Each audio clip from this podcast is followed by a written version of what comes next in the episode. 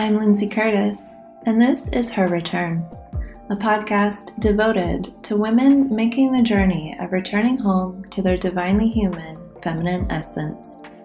Each episode is an opening up of a real life topic with experiential techniques and tools to support you on your journey home. Hello, and welcome back to the podcast. Today's guest is the beautiful Sheila Kamara Hay. Sheila is a mother of three, a Yale and Columbia trained cultural sociologist, and founder of Ecstatic Birth. Sheila empowers women around the globe to understand and honor their feminine flow and locate their fierce feminine power while they birth their babies, their soul's creations, and rebirth themselves. As an ecstatic birth advocate and coach, Sheila trains birth practitioners and expectant moms around the world to integrate the most holistic birthing tool, pleasure, in birth support and preparation. Whether you're birthing a baby or your soul's work, birth is a journey to be thoroughly enjoyed rather than endured. Sheila is passionate about reclaiming and honoring birth as a sacred rite of passage and it is why I personally have worked with her for an expansive sensual journey, and why I invited her into the podcast for this conversation today. Enjoy. Welcome, welcome, welcome, Sheila. I'm so excited to be sitting together for this discussion today. Welcome to the podcast. me too. Thank you for having me, Lindsay. An absolute pleasure. So, I love to begin often, often, as our regular listeners know, with presencing like where you come from and what led you to serving the medicine that you currently do in the world.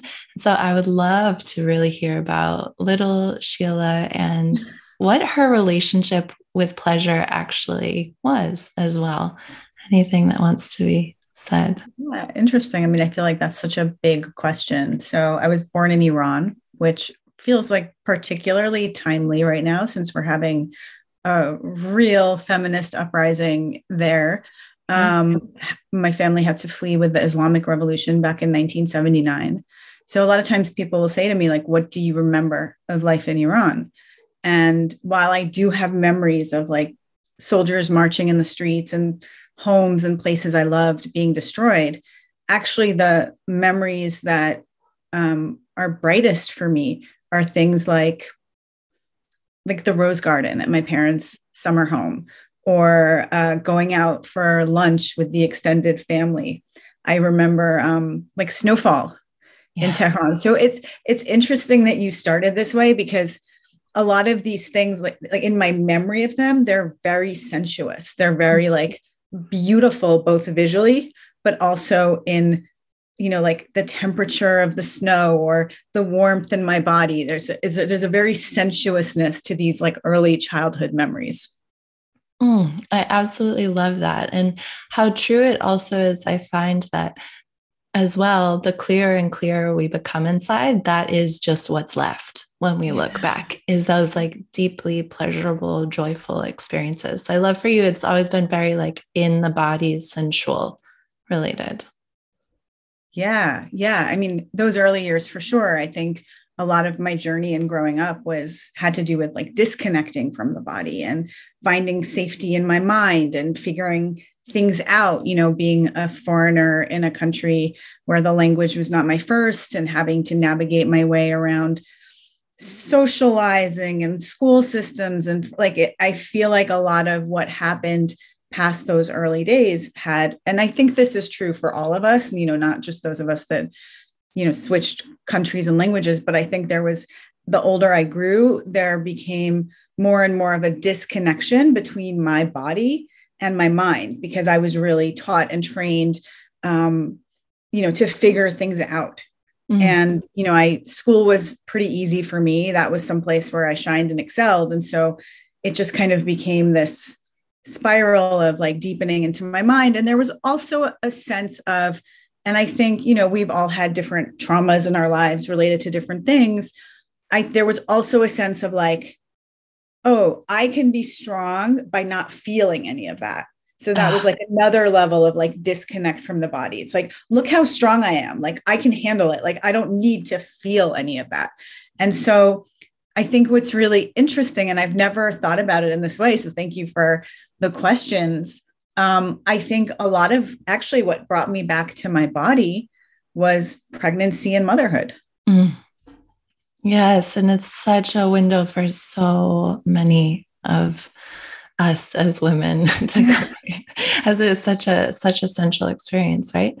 Um, wow, really potent and incredible uh, swerve. So tell yeah. us then, like, what what was it about your pregnancy? Was it uh, your first pregnancy that was like the yeah. spark?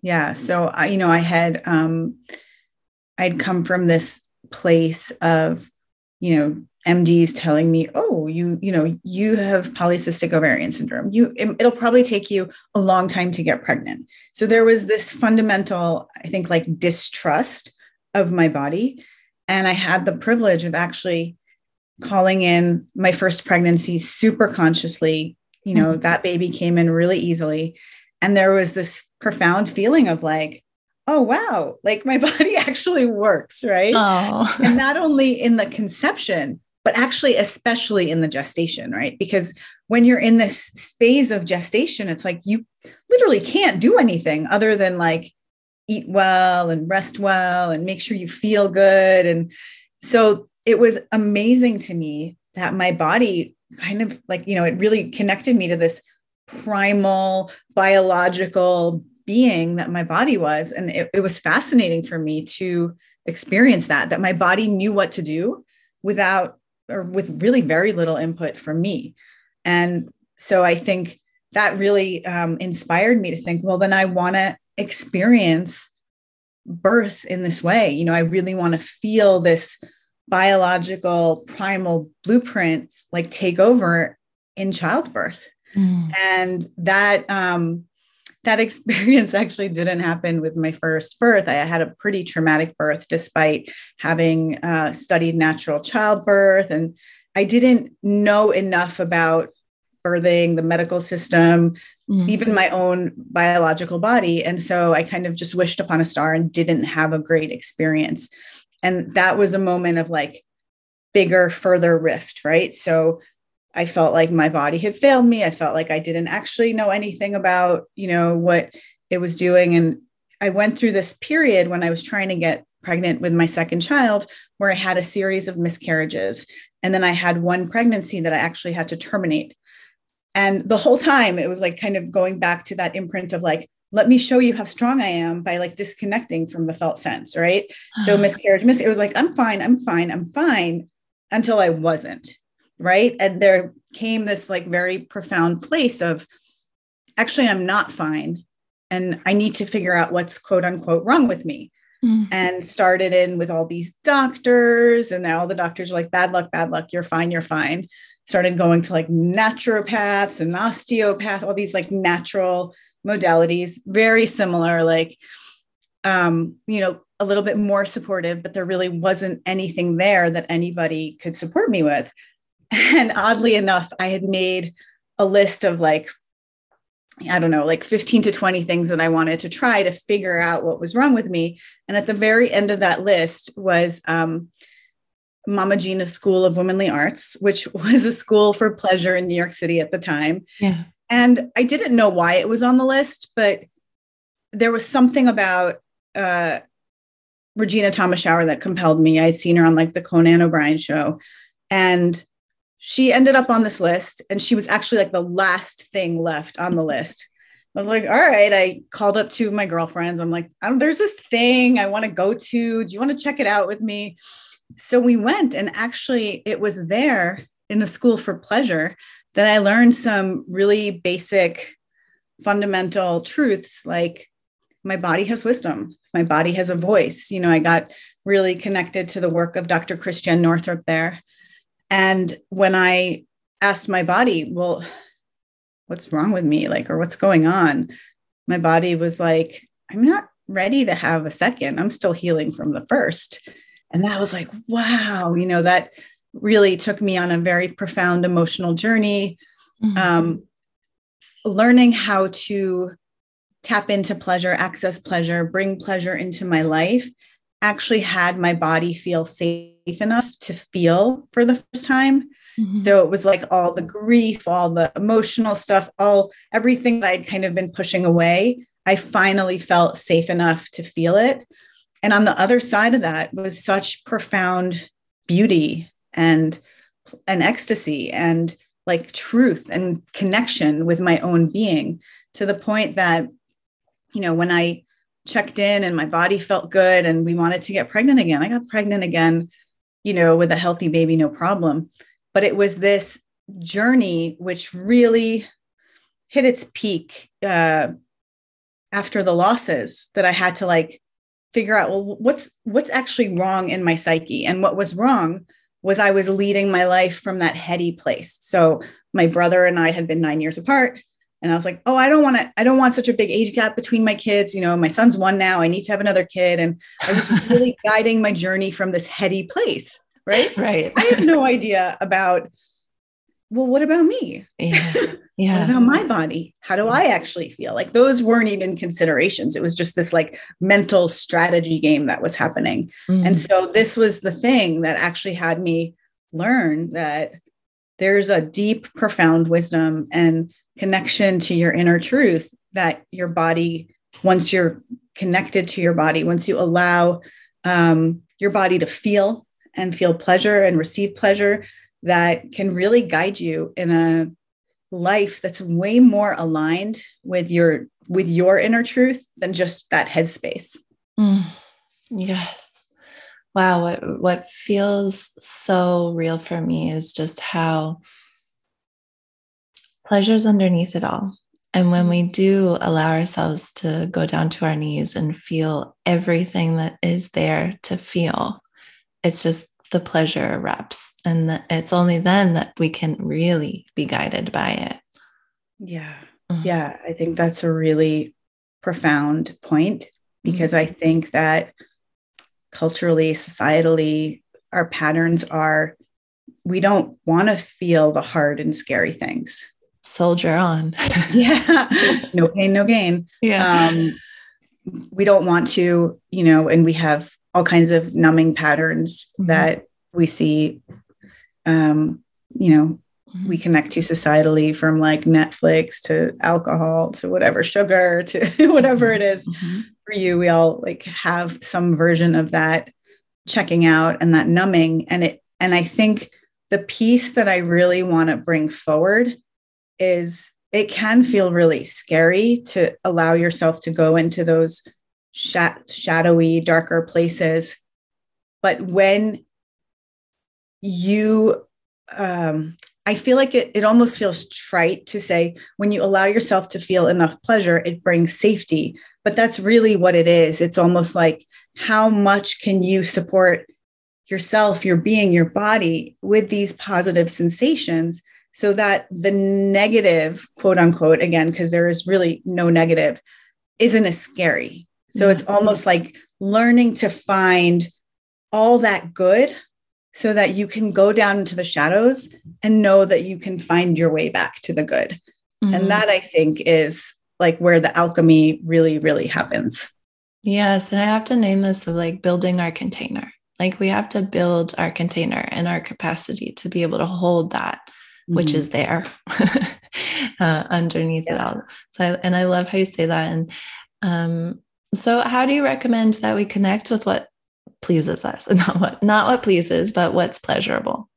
Yeah. So, in all of the work that I do, whether it's for expectant moms or women looking to have more pleasure in their lives, the very baseline where we begin is learning to connect to sensation. Mm-hmm. So, really turning your attention inward and noticing like the nuances of sensation throughout your body, connecting to different body parts. You know, this is going to look like almost like the body scans that you do in yoga classes or things like that, but your consciousness is inside your body. And this is really important because, you know, I would say 99% of the time, I'll speak for myself, but I have a feeling it translates to all of us. My consciousness is inside my head. Mm. right? And my body's kind of this means to move my head from place to place. And if you've ever like skipped a meal because you were too busy, you know exactly what I'm talking about, or pushed off going to the bathroom yeah. later. I'm in the middle of something, you know exactly what I'm talking about. So, the very first step is really learning how to feel. And that's a really um, nourishing and beautiful experience because the more you can connect to your body on a somatic level, you know, at first it might feel like a whole lot of empty space, or I'm not sure, or, you know, maybe it's more, uh, you know, for some people, it's like the intensity that comes up first. Oh, this like crick in my hip or my neck, or, but once you get beyond kind of that first layer and start to really connect to the subtlety and the nuance that exists within the body, it's such a profound landscape of sensation, but also of information, mm-hmm. um, which is a little bit different than like information that you would read in a book. It's more like the information of your truth that can guide you.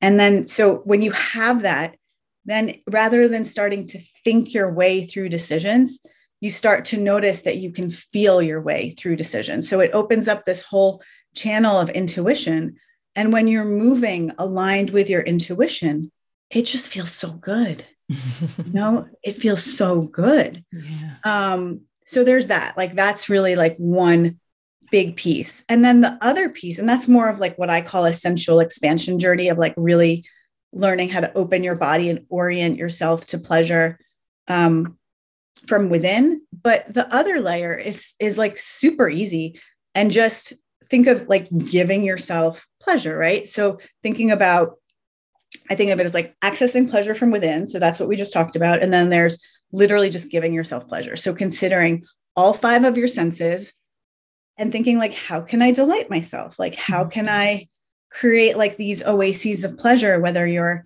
you know, a busy new mom or a business person or, you know, navigating like your soul's path in some other way, like all of our pathways have you know those expansions and contractions what i call the labor of intensity.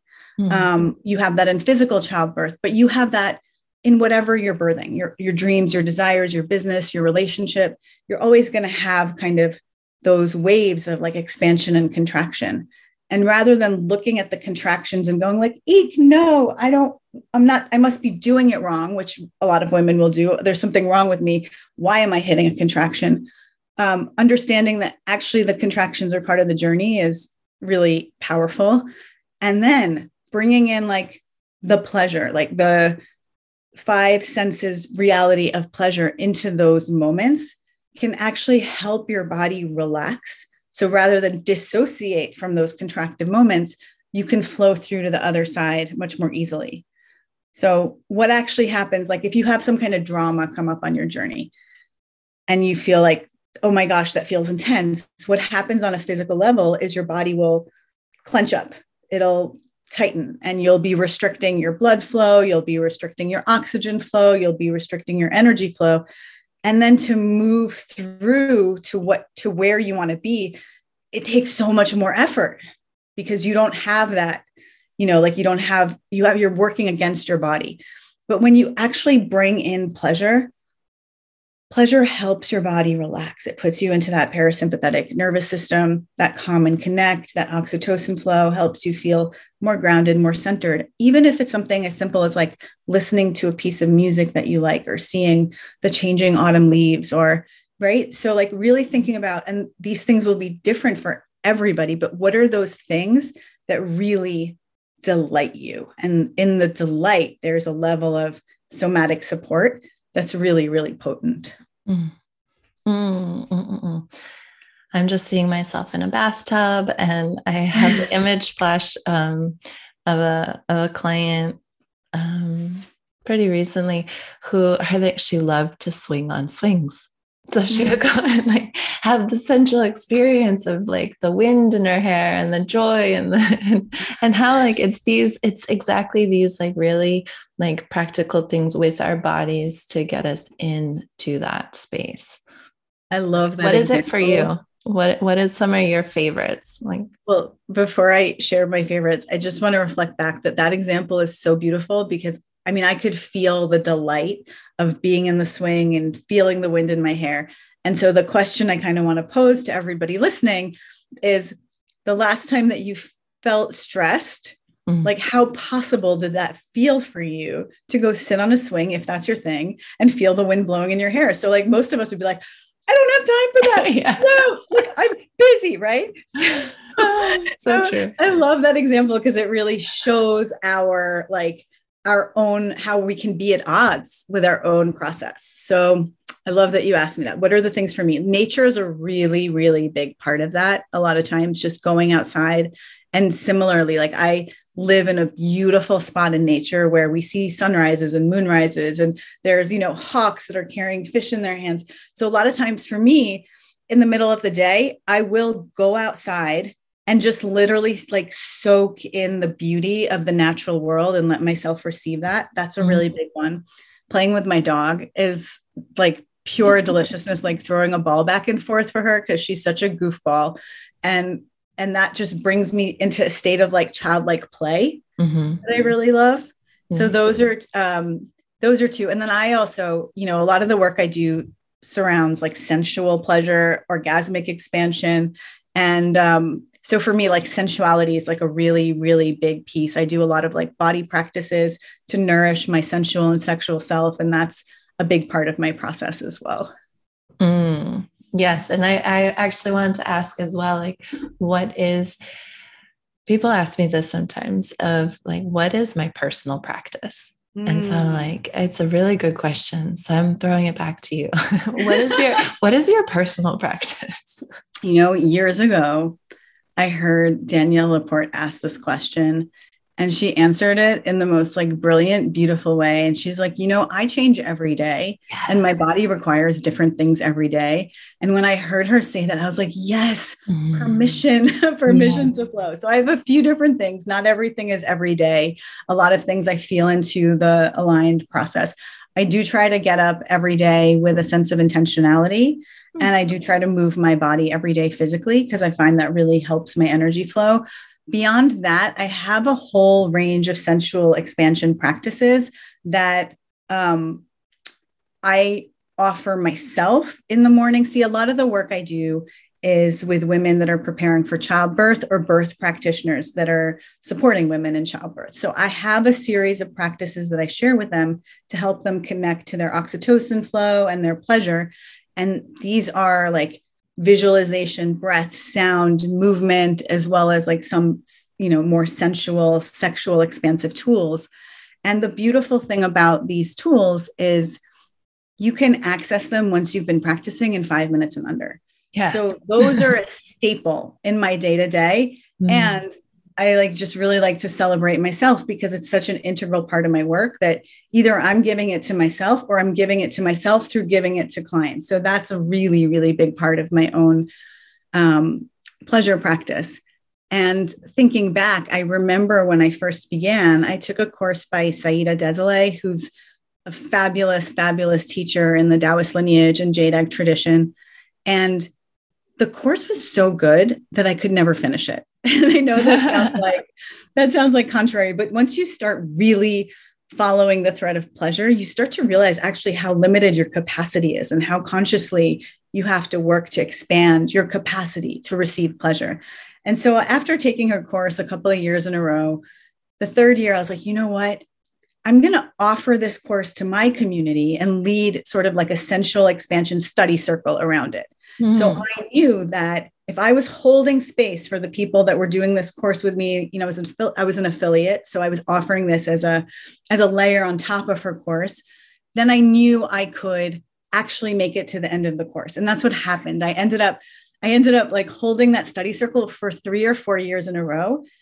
Yes, in service to everybody else, but actually first and foremost in service to me. Yeah. Um, and I've really found that to be like a profound game changer. And i share this with all of my you know birth practitioner clients and people that are in those initial stages of like really expanding their business. It's like well what do you need the most? And how can you offer that so that you receive that nourishment back to you?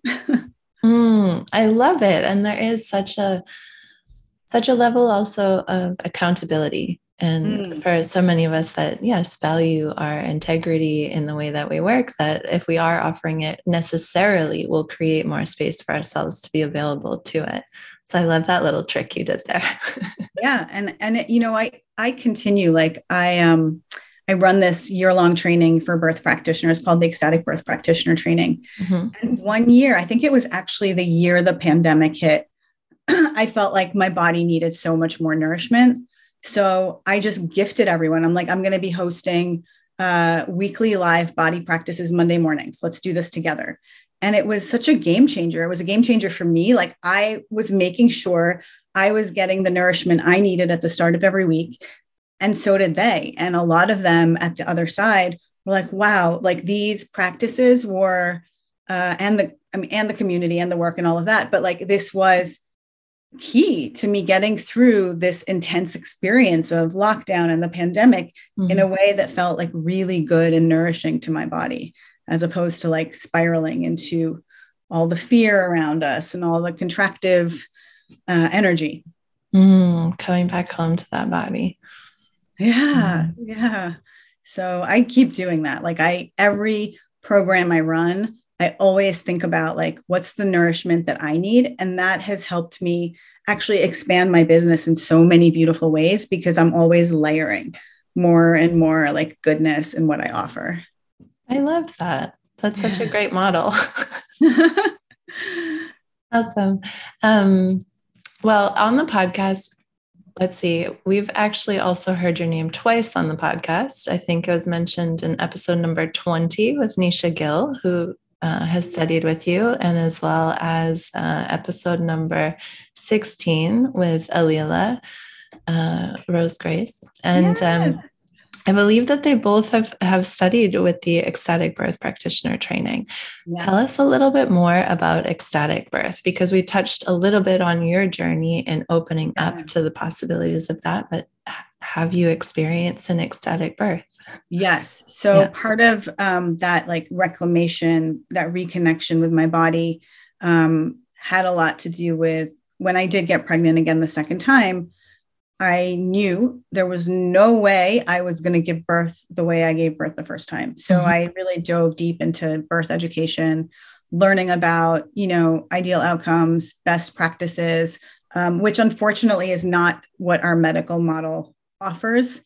So the second time around, I birthed in a birthing center with a midwife, with a doula, um, and had a beautiful, like I was laboring in water, had this, it was intense, but um, it was exactly the sort of experience I needed. And when it came to pushing her out, you know, the first birth I did end up having an epidural. And so this birth, as she was descending down the birth canal, I could feel her head. Like I could, and it was mm-hmm. fascinating because I hadn't felt that the first time. And I, as I was feeling the sensation of her head descending, I felt my vulva sort of expand and contract almost like in an orgasmic ripple. Yeah. And in that moment, I was like, oh my God, it's true. Like, because at that time, this was now she's 16. So this was 16 years mm-hmm. ago. There was mm-hmm. there wasn't much on the internet about pleasurable birth or and the internet was so different. yeah, there really wasn't much. The yeah. the most I learned about ecstatic birth would there be like one line in these 300 page books that said some women experience heightened states of bliss, ecstasy, and orgasm when they give birth. So you know, basking in the afterglow of my second birth, mm-hmm. I knew this was possible. And so when I got pregnant with my third, I wanted to explore that more. Mm-hmm. So I had this incredible postpartum ecstatic pleasure, but I couldn't say truly in my second birth that I actually enjoyed labor. Like labor was pretty intense, right? so i wanted to explore like is that even possible? Like is it even possible to enjoy labor mm-hmm. as opposed to just like enjoying the aftermath of it all? Yeah. Um, and one of the things i realized having been immersed both in the world of natural birth and in the world of pleasure was that the tools and practices that you use to navigate the intensity in childbirth and the tools and practices that you use to learn to orgasm, learn to have multiple orgasms, learn to be in an omni-orgasmic state. they were one and the same. You're looking at breath, sound, visualization, movement.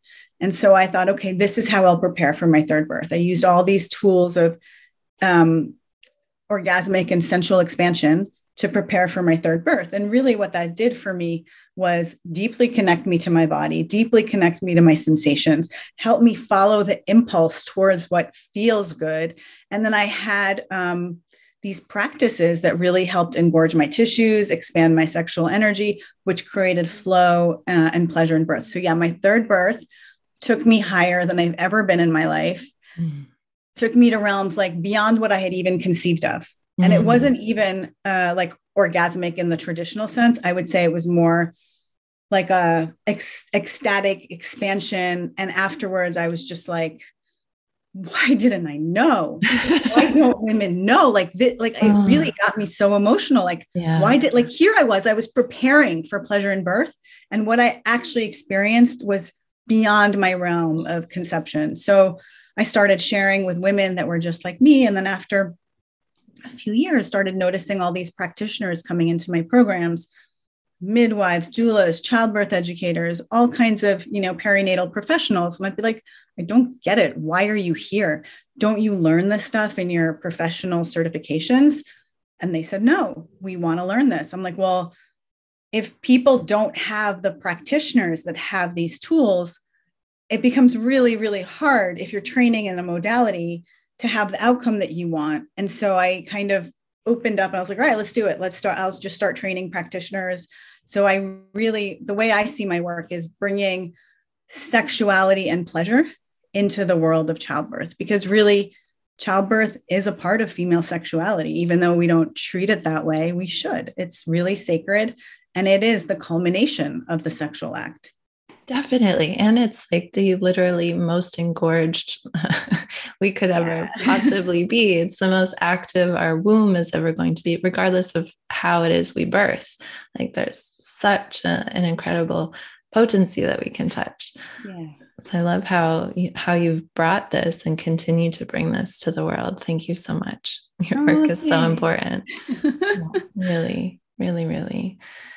And it brings me to as well like the importance of pleasure and ex- ecstasy of course always but the real importance of pleasure in early motherhood too mm. and in motherhood itself like the whole journey right but especially i feel like early motherhood and as a sense of nourishment what can you say to us that are in our early motherhood journey with kids under five? Like, how do you see the relationship with pleasure in your work for moms? I think early motherhood, if you don't have an orientation towards pleasure at all, can feel so overwhelming and mm-hmm. so depleting. Um, and to be honest, I think we're trained to like give it all to the kids. I mean, in service to the next generation. However, it's it's sort of like what I was talking about with my business earlier. It's like if all you're doing is giving out but not receiving, that's leading you somewhere like not very good. So you have to start thinking about like how do I get the nourishment that I want so I can give the love and care I want to my kids and then get back the nourishment that I want. So how do you start to create that loop? And I think the disconnect uh, for many in early motherhood is pleasure and by pleasure, I don't necessarily mean like take a night off and go out with your girlfriends, though that is certainly like a very potent and nourishing form of pleasure. But I mean more like the orientation, like within your own body, because in early motherhood, it's really hard to find big gaps of time all to yourself. Um, and so the more that the language of pleasure or your orientation to pleasure is available to you, the more you can find nourishment in the like more mundane everyday like the smell of your baby's head or like singing in the bathtub together or things like that. Um, and this is something that when i see women coming in and training for birth bringing in these tools of pleasure like i said most of my practices can be done in under five minutes but actually when you get good at them uh, I train people to move through the day with them, right? So you're ha- you have these like nourishing, delicious practices. You have your breath with you everywhere you go. You have your attention and awareness with you everywhere you go. You have your pussy. Am I allowed to say that on your podcast? You can you say pussy, pussy, pussy, pussy, pussy. everywhere you go, right? Yeah. So it's yeah. like it doesn't actually take a ton of money or a ton of time. It's more about the orientation. So, my invitation to new moms would be to start exploring this for yourself. I do have um, actually a free resource. Maybe I can share the link with you, Lindsay. Yes. Three day experience I call Pleasure Rebirth, which is about like rebirthing your consciousness in the paradigm of pleasure. Um, and it's really, you'll see like it doesn't actually take that much. What it is, is a practice though, because our whole life we've been kind of moving through in one way. And so to start to move through in a different way, it does take practice, but it's not practice that you need to like go to Bali for a week and separate from your family in order to reorient. You can do that mm-hmm. in your day to day. So benefits for new moms is you go at you get you come back into that like parasympathetic nervous system, right? Like that calm, that connect, that groundedness, as opposed to that fight or flight stress, which when you have a lot going on, young kids running around, lots of things you have to do, it can be very easy to have that be your baseline. And that is extremely depleting to your body and to your nervous system. So, this is a really powerful way to reorient, get yourself like more energy, and just up level your level of joy Yes. And then, therefore, exactly as we said before, that's then what you're able to give and to hold for the space of your family, which yeah. is often what's so, you know, it's so important to, to us generous hearted women that just want to give the best, which is why a lot uh, overgive. yeah. but the more we stop and we refill that cup, then you know the the overflowing cup and the fountain that continues continues to nourish can I give you a funny example Please. of like how I used pleasure? So remember I said like you can also just pull in pleasure from all your five senses. Yeah. I had one child who when she was like a toddler was extremely extremely um like she was so sensitive like everything hit her hard right so mm-hmm. there were a mm-hmm. lot of tantrums there was a lot of intensity there was a lot of and she's a toddler like poor thing and i could see like the world was just a lot for her but her like roller coaster ride was a lot for me. Yeah. it was a lot for me to like hold space for it, a handle to stay calm through. She looked so freaking cute in pigtails, like literally like her cheeks would puff out. So one of the things I did was I would make sure to put her in pigtails because I could just by looking at her like like that just gave me so much pleasure in like the sensuous like looking at her and visually taking in the sight of her that that made me feel like I was able to be even more like compassionate and present and loving for her.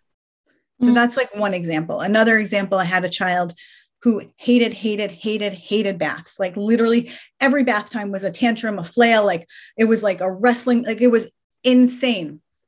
I started to notice that she um, if I if we were singing, she did a tantrum. So we started to like sing, and I would sing like some of my favorite songs, and it became it was a great way to turn it around. So these are just some really like concrete ways. But when you have the orientation, then you start to look for those those ins in your mothering. Yes, I love that. And also how you're involving in these examples, at least you're involving your child. And it's very much like the altar of mothering can bring you into this deeper pleasure within your own experience. Absolutely. I mean, yeah. my two, my second and third were only 14 months apart. It oh. was my, my third was, I call her like my happiest surprise. So they were only 14 months apart. And there was this period of time I just did not know how to navigate like the day to day until I realized I lived in New York City at the time. I was like, oh, I can put them in the stroller and go through walks in the park. And we can go by the boathouse, and the boathouse had like hot chocolate or chicken soup or whatever. And so that became part of like our wintertime ritual. And I mm. still have like such beautiful memories of like the snow in the park and the two girls and like the the cozy like hot chocolate or chicken soup on the other side. So there's so many opportunities for pleasure and yeah like you presence it doesn't have to be separate from your kid it's but it's really like an inside job a reorientation within yourself because you know, you never get everything done. You know, I have a college age kid now, and he's like, I just need to get through this. I have to get through that. I'm like, honey, you're like, once you get through something, there will be something else. Like, you can't have all of your focus on it and attention on like getting through the thing because there'll always be something else that comes yes. up. I think, especially early motherhood, man, like there's it's it's a marathon. yeah. Yep, yep, yep, yep. Yeah. And um I can remember really specifically um last year having all these moments and opportunities of having a choice point of like, okay, my son was sleeping, and right now I could do the dishes, I could fold the laundry, or I could go hold my pussy. and I was like, okay, like, what are you going to choose right now? Or I could do that, or I could do breath work, or I could just lay down on the ground and feel the earth underneath me and like recognize that I'm alive. And we are filled with these choice points throughout the the day. So the more quickly, I feel as well that we integrate these practices of orientating towards pleasure, even well before motherhood, if that mm-hmm. is part of the plan. And if it's not part of the plan, you can always do it. Like the quicker I feel like in life we get to orient to how can I be nourished and how does that feel really delicious in my body oh, how much more peaceful and spacious it can all be. And it's still going to be intense. Like childbirth is still going to be intense and it can be absolutely ecstatic and orgasmic through the intensity, but it's going to be. And I love that with the, the, your your son there with all the things to do. Like we're always going to have something to do. So how can we pause and and receive while we do it? Exactly. I think it's really uh it's a really big thing to realize when you're in a contractive moment, whether that's in childbirth or in your life, that it's not that you did anything wrong or like you're not doing it right or you chose the wrong path, but actually that is part of the flow of labor. Like that mm-hmm. you know, we learn that from childbirth. We see that in nature. There's always like a constant expansion and contraction. We see that in orgasm too. I mean, what's a pussy doing in the throes of orgasm? She's like expanding and contracting, right? Mm-hmm. So that as soon as we start to like stop beating ourselves up for like those contracted moments and just know that they'll come and how do you support yourself through them it's kind of like you know like people like to equate birth to like climbing a mountain well you're not going to climb the mountain without like snacks and good music and right like you're gonna you know you're gonna feel really great when you get to the top of the mountain but there's gonna be points where you're tired it feels hard yeah. and how do you sustain yourself through that mm. so similarly i mean life is is the same same mm. journey and then we come down the mountain. come down the mountain. and it starts all over again. Everybody wants to stay up at the top, but uh, gotta come back yeah. down. so good. Um, let's see. I recently did a podcast episode number 43 all about orgasm. And I talked about lots of different um, orgasmic experiences. And it brought me to the question today Do you have a favorite orgasmic experience? You mean in general or in specific? Like whichever one you want to tell. That's a really big question. Do I have a favorite orgasmic experience? What's the first thing that's almost a dangerous you? question because because once you start to say like I want that, like it becomes hard like you're goal oriented and then you become like becomes elusive um, it doesn't so have I, to be something that you're projecting forward. It can be it's more like an experience that you've had. Oh yeah. Oh my gosh so many. Which mm-hmm. one i think one of my favorite and most kind of like wild orgasmic experiences um, I was having like a really slow, sensuous sex with my partner.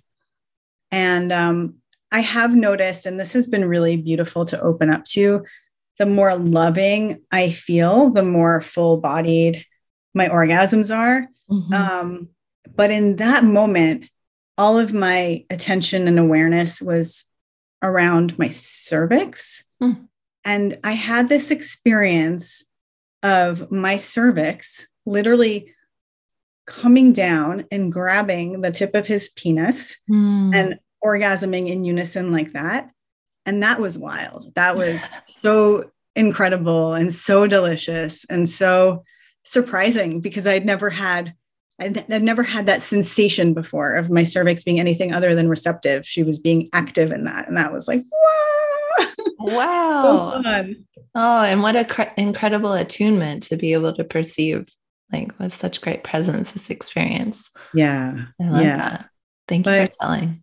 You're welcome. And I, I, it's making me want to go back and listen to that podcast episode of yours because it's so fun. I don't think we talk about these things nearly enough. no, we don't. I really, I really believe that we don't. And just the capacity that we're able to have orgasms in such different ways and places mm. and and experiences within our bodies. What yeah. a treasure. Yeah, for sure. For mm. sure. So beautiful and so sacred and so um so nourishing, you know, when when you can have these kind of like really deep, profound, connected orgasmic experiences, like I don't know about you, I feel fed for days, if not weeks. Yes, yes, yes, yeah. as well. Very long. My partner doesn't seem to feel as fed as often, so he's hungry more quickly. yeah, so good, so good. And um, let's see, anything else? Well, I didn't, I guess I didn't say it I was going to say it in our intro, and I probably did say it in our intro already, but um, we worked together last year, and I had such a great time mm-hmm. going on a journey with you for my own sensual. What do you call it? Sensual expansion. Sensual journey? expansion, yeah. Yeah, my own sexual, sensual love making expansion with myself. And it was such a mm-hmm. gift to give myself in early motherhood as well. My son was like eight, nine months. And I was like, hey, let me just devote this time space to really connecting with my body. And my intention was to be very physical.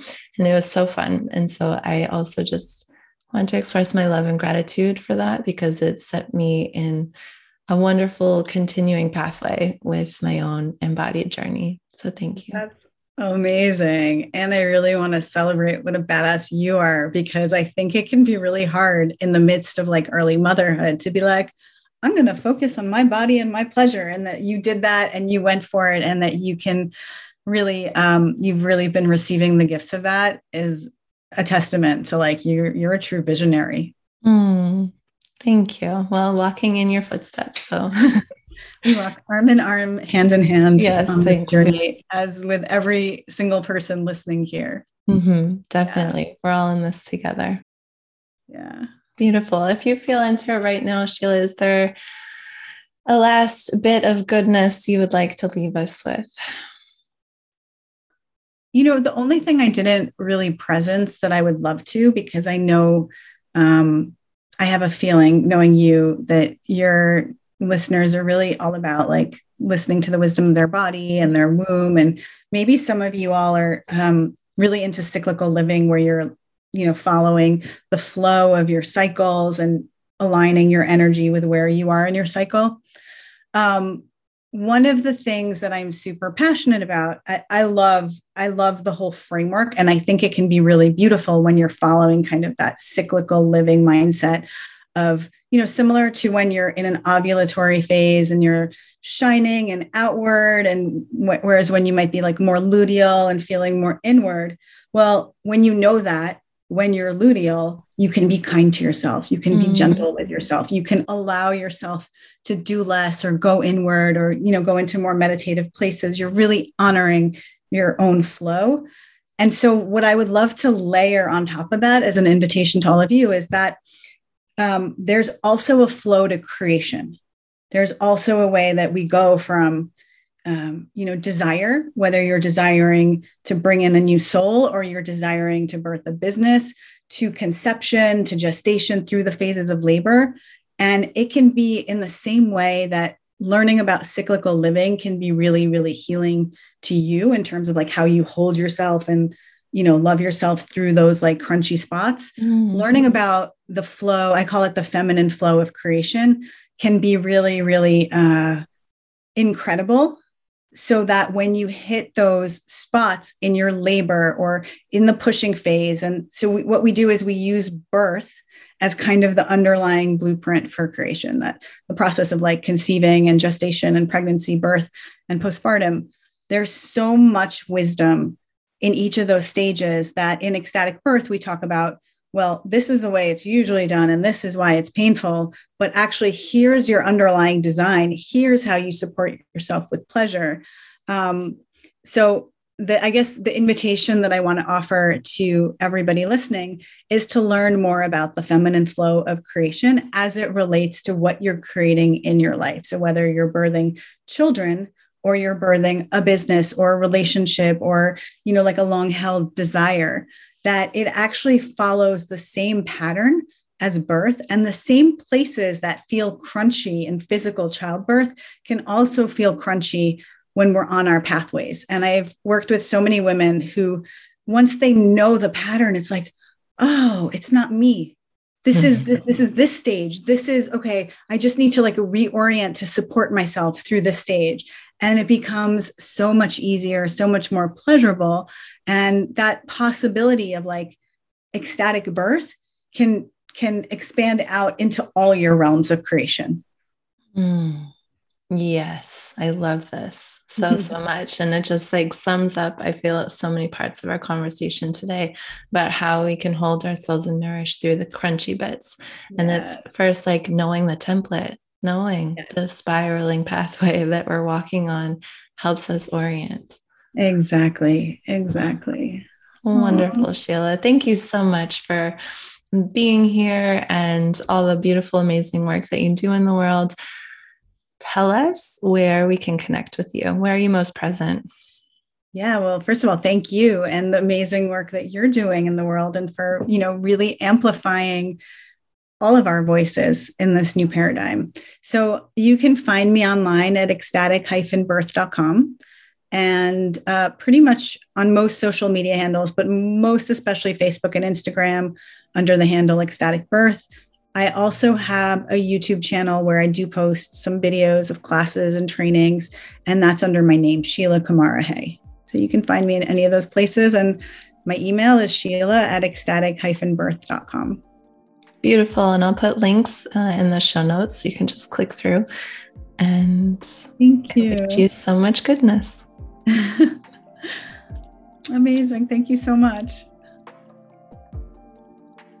I'm Lindsay Curtis, and thank you for listening to Her Return the podcast. If you've enjoyed today's episode, please take a moment and write a review for the podcast wherever you are listening.